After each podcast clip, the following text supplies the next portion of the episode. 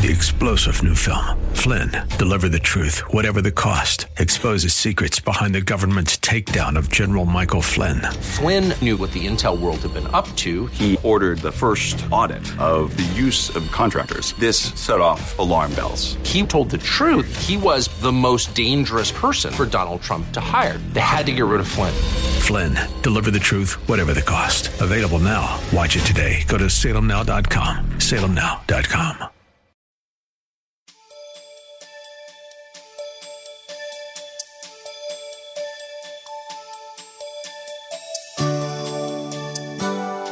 Thank you for your presence. The Bible tells us that if we say we love God, whom we have not seen, but hate our brother whom we see every day, the truth is not in us.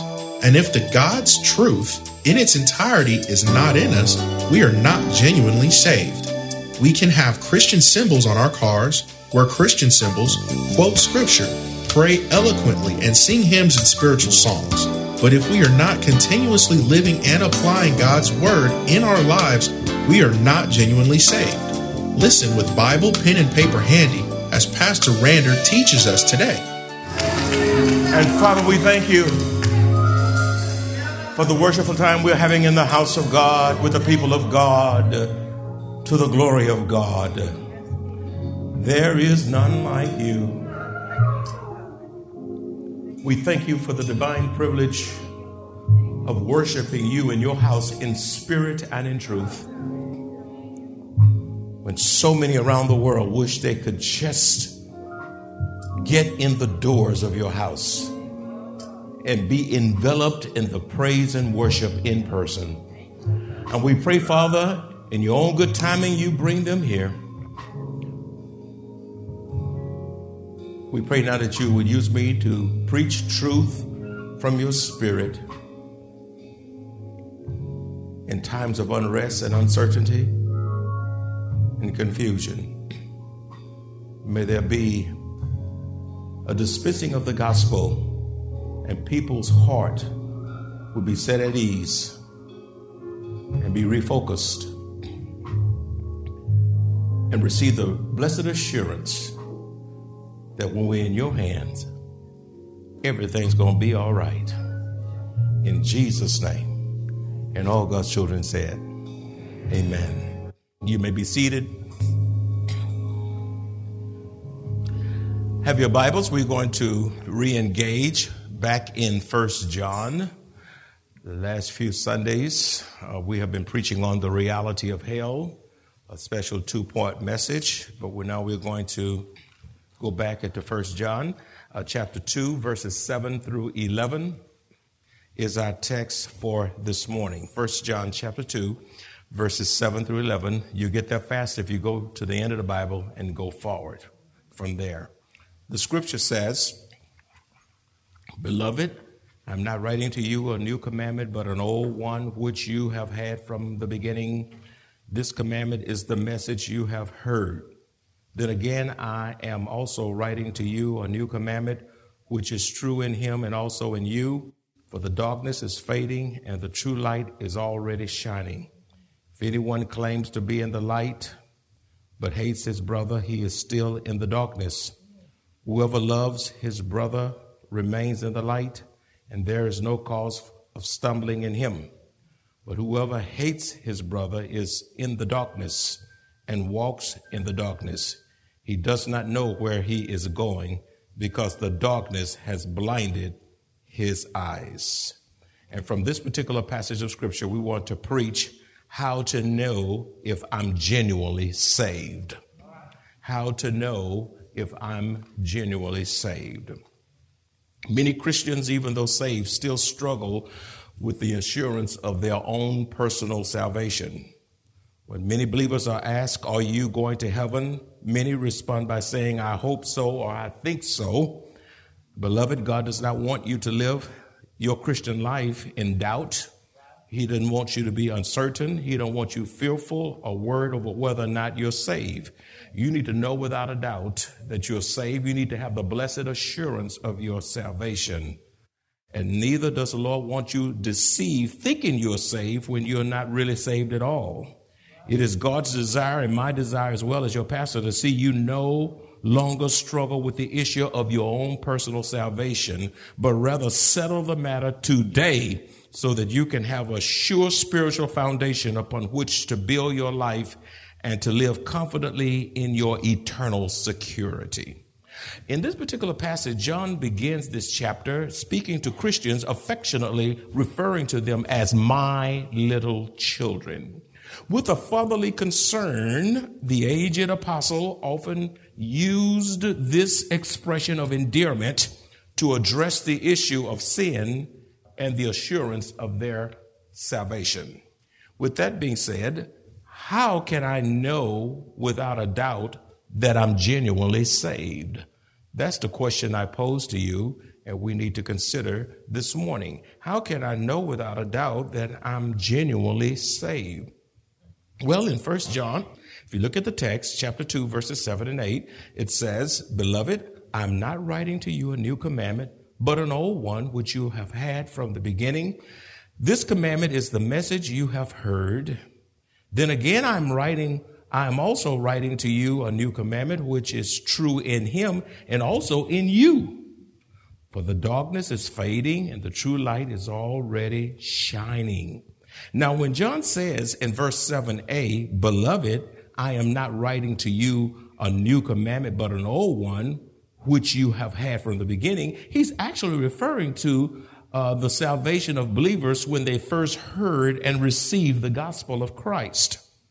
And when John says in verse 8a, if you look there, if you will, please, it says, "Then again, I am also writing to you a new commandment, which is true in him and also in you." You see that? He is speaking here to the believing community, and is referring back to the Gospel of John, chapter 13, verses 34 and 35, which says, "A new commandment I give to you, that you love one another as I have loved you, that you also love one another."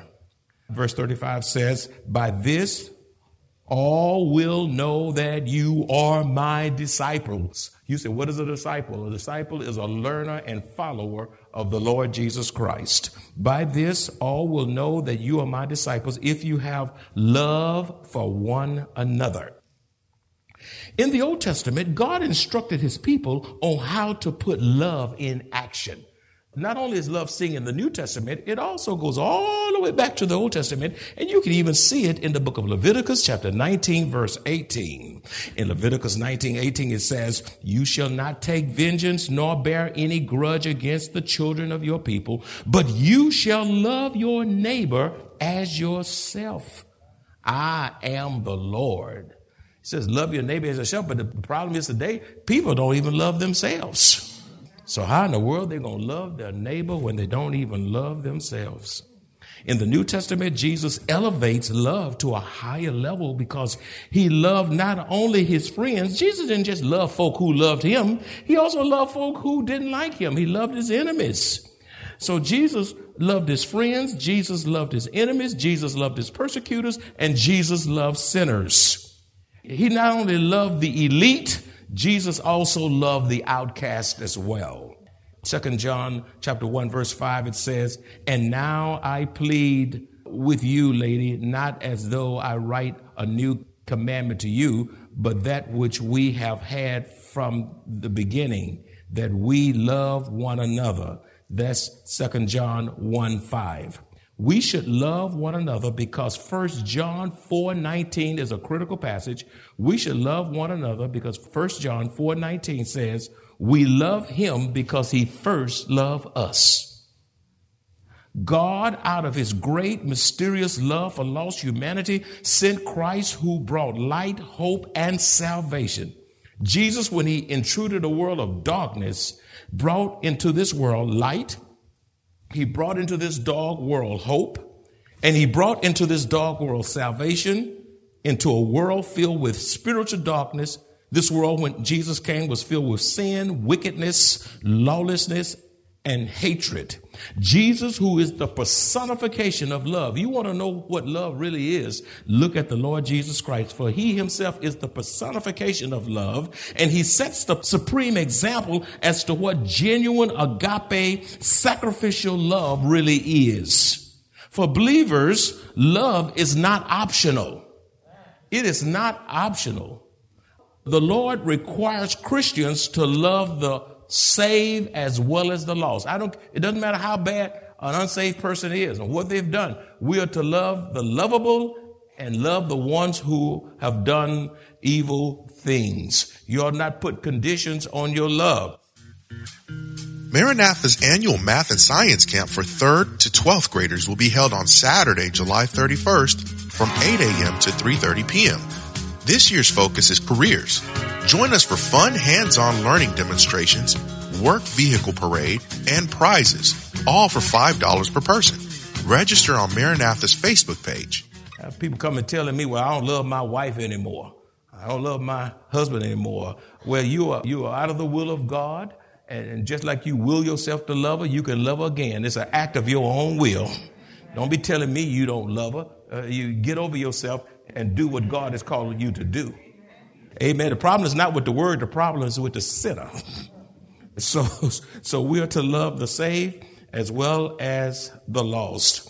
Our love for people must be unconditional. We shouldn't put strings attached to our love. Our love for people needs to be intentional. Our love for people needs to be decisive. Again, our love for people needs to be what? Unconditional. Our love for people needs to be what? Intentional and decisive, even when it is not reciprocated. In other words, some Christians only love folk who love them back. But you need to love people who don't love you back. That's a sign of your spiritual maturity.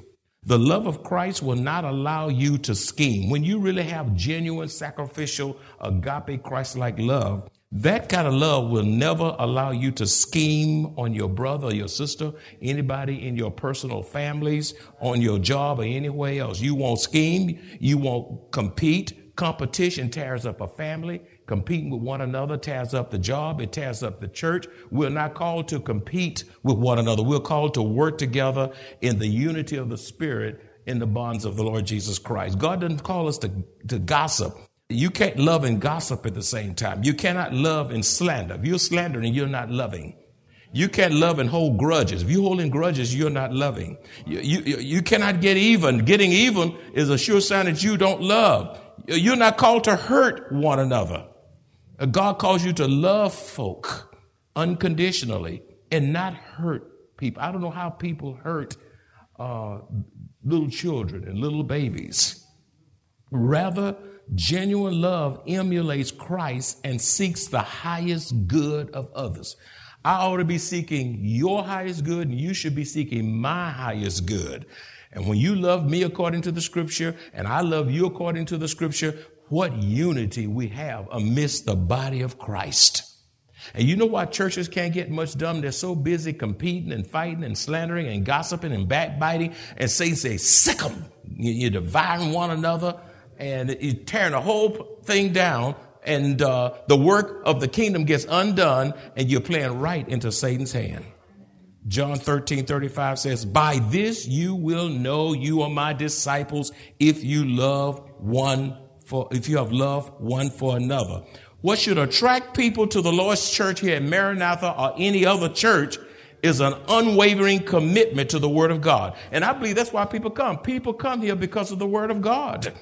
I'm not up here just prancing around playing games and throwing hoops and hanging from the lights up there. I'm not doing all that. I'm too old for that now. Okay, I'm not going to scream and try to be foaming at the mouth. I'm not trying to impress folk that don't like me anyhow, you know. I'm past all of that. I'm a preaching preacher from the Lord Jesus Christ. And I'm going to preach with whether you smile, whether you frown, whether you walk out. I'm going to preach. Matter of fact, you smile, my sermons may get a little shorter. We must possess an unconditional, unwavering love for one another. With that being said, how do I know without a doubt that I'm genuinely saved? How do I know without a doubt I'm genuinely saved? Well, number one, what gives evidence of your salvation is that we believe and embrace Jesus Christ, who is the true light. What gives evidence of our salvation is that we believe and embrace Christ, who is the true light. 1 John 2:8 says, "Then again, I am also writing to you a new commandment, which is true in him and also in you. For darkness is fading and the true light is already shining." True light in verse 8. See that word true light in verse 8? That true light refers to the Lord Jesus Christ. He is the true light. He was light coming into darkness. He was born into darkness in Bethlehem. True light in verse 8 refers to the Lord Jesus Christ, who is the light of the world, who shines through us to others who are in spiritual darkness. When you are saved, you have the life of God living in your soul, and you have the light of God living in your life. You have light and life in you from the Lord at the new birth experience. The Gospel of John chapter 8 verse 12 also accentuates the light. It says, "Then Jesus spoke to them again, saying, I am the light of the world. He who follows me shall not walk in darkness, but have the light of life." Look at light, light of life. Apart from Christ, everyone born in this world is born in spiritual darkness and is in dire need of spiritual life. Again, apart from Christ, everyone born in this world is born in spiritual darkness and is in dire need of spiritual life, which comes only through Jesus Christ, who is the light of the world. Jesus, who came to earth because of his great unconditional love for lost humanity, taught his disciples to love one another, and he demonstrated it before them in a very personal way by washing the disciples' feet, washing the Palestinian dirt off their feet. He humbled himself. The God of all creation, the God of heaven and earth, the God who lived, ruled, and reigned from heaven, is now in incarnate flesh, washing the feet of his own creation, the disciples. He showed them, he demonstrated servanthood. When a believer receives Christ, he is rescued from the kingdom of darkness and transferred into the kingdom of light. Once you have been rescued and transferred into the kingdom of God, you are spiritual light, and the light of Christ should be emanating from you because of the light in you. Colossians 1:13 says, "For he has rescued us from the kingdom of darkness and transferred us into the kingdom of his dear son." It is impossible, my friend, listen closely. It is impossible to walk in light and darkness at the same time. You're either walking in light or you're walking in darkness, but you're not walking in both at the same time. Our genuine love for other believers validates that we have the light of Christ within us. Beloved, is the light of Christ shining bright through you? If your light is dim or flickering, you cannot be used to the maximum of your potential for Christ.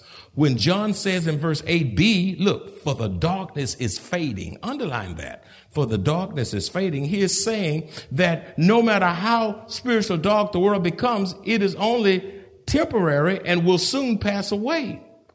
It is evident today that spiritual darkness is not fading, but increasing as we witness the ruins and ravages of sin. We see darkness increasing. You say, I don't see any darkness fading, but you just hold on a little while longer. You will see it fade. So right now the darkness is increasing. You have the ruins and ravages of sin. You have evil. You have lies. You look around. There's deception and murder, increase of crime. You have confusion, political upheaval. You have riots and sedition. You have increase of drug use and the disintegration of the family. Doesn't look like the darkness is fading to me. But spiritual darkness will fade away at the second coming of Christ, when he will personally come in his glorified body in brilliant Shekinah light as he invades a world filled with darkness to destroy darkness, sin, to destroy his enemies, and establish the millennial reign of the Lord Jesus Christ over in Jerusalem. One day, the darkness of this world is soon to pass away. Number two, how can you know you be saved without a doubt? An indication that one has been born again is that he or she remains in the light. You're not in the light one day and in darkness next. You're not in both camps. An indication that one has been born again is that he or she remains in the light. 1 John 2:10 says, whoever loves his brother remains in the light, a sure sign that one is unsaved. A sure sign that one is unsaved is that he loves spiritual darkness. Now, you like spiritual darkness. You like doing evil deeds of darkness. You like doing abominable things. That justifies that you are lost and without Christ. You know what? Darkness, spiritual darkness. You hear the word darkness, darkness. Darkness refers to moral and spiritual darkness. Darkness refers to ignorance, ignorance to the word of God, ignorance to the things of God. Darkness is associated with wickedness. We talk about darkness, you're talking about wickedness. You're talking about ignorance. You're talking about immorality and all of these things.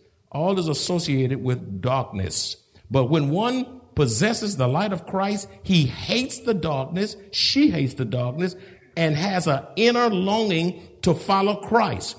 When you have the life of Christ in you, the light of Christ in you, there's an inner longing to follow Christ. There's an inner longing. When you have the life of Christ, the light of Christ in you, there's an inner longing to obey Christ. There's an inner longing to live in holiness before the Lord. Beloved, are you in spiritual darkness, or do you possess the light of Christ? Are you in spiritual darkness, or do you possess the light of Christ?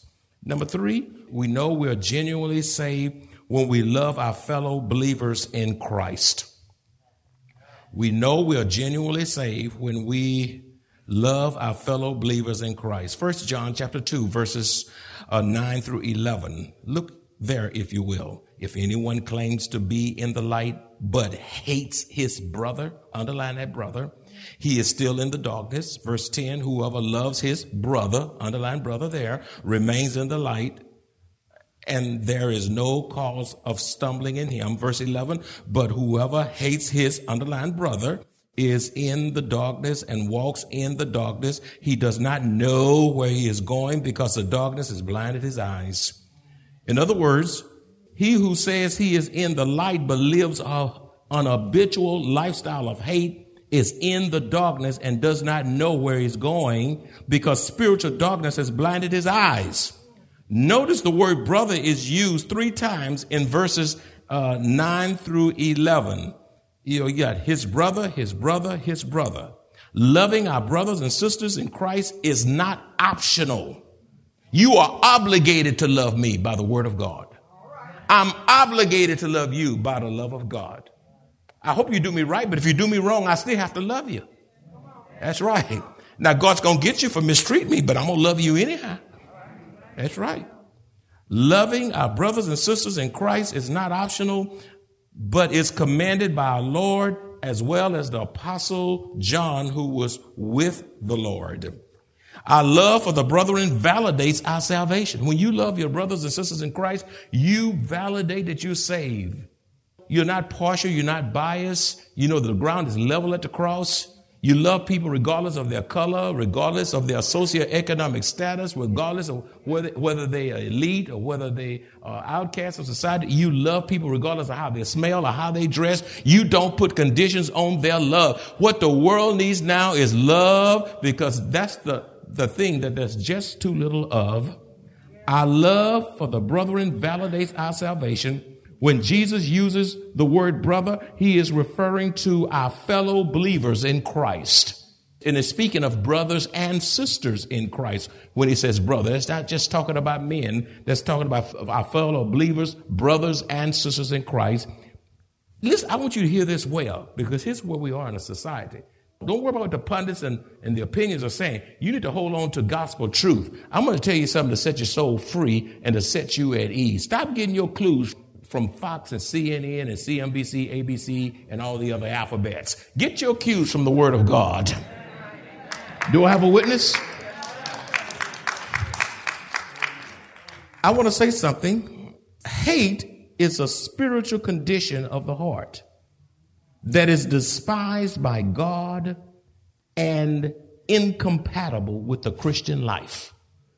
I'm going to say that again. That is so big it'll fly right by you. Okay? Hate is a sinful condition of the heart that is despised by God and incompatible with the Christian life because 1 John 2:9-11 says, if anyone claims to be in the light but hates his brother, he is still in the darkness. But whoever hates his brother is in the darkness and walks in the darkness. I would like to give you some spiritual insights on ways in which believers demonstrate hate. Because some of you folk in here, not all of you, but there's some people I'm speaking to virtually and right here under my voice, you got a hateful spirit. A hateful spirit. You say, oh, I dare you say that. I will. You have a hateful spirit. And I would like to give some of you spiritual insights on ways in which believers demonstrate hate, especially when so many are fixated on hating one another. In what ways do believers demonstrate hate? Let me give you a few of these first, and then we'll transition. In what ways do believers demonstrate hate? Hatred is displayed in many ways. Let me just give you a few of them. You know them, but let me just remind you. Number one, hate is demonstrated when one spouse sacrifices while the other goes to school or builds a career, only to then abandon their spouse, leaving them forsaken, in debt, and emotionally fragile. The Bible tells us that there is no assurance of salvation apart from obedience to God's word, for his word alone gives us that assurance. We must trust in the Lord with all our hearts and acknowledge him in all our ways. Only then can we say we are genuinely saved. If you enjoy this kind of biblical teaching or would like to hear this message in its entirety, please visit www.maranathasa.org, where you will find an archive of audio messages, service times, directions to the church, upcoming events, and much more. You can also reach us at 210-821-5683. Maranatha Bible Church is located at 7855 East Loop 1604 North in Converse, Texas, directly across from Randolph Air Force Base. If you would like to make a special donation to support the radio ministry of Maranatha Bible Church, please visit our website at maranathasa.org. Select the Give option and choose the Radio Broadcast Support Fund. Thank you very much for your generosity. 3-star General Michael J. Flynn, head of the Pentagon Intelligence Agency, knew all the government's dirty secrets. He was one of the most respected generals in the military. Flynn knew what the intel world had been up to. He understood its funding. He ordered the first audit of the use of contractors. This set off alarm bells.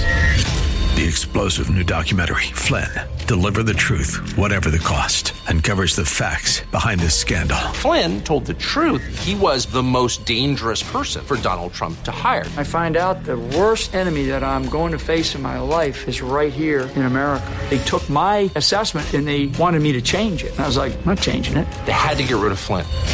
With in-depth interviews, archival footage, and never-before-seen personal records of the man behind the headlines. I just felt like I was drowning. Flynn, Deliver the Truth, Whatever the Cost. Available now. Watch it today. Go to SalemNow.com. SalemNow.com.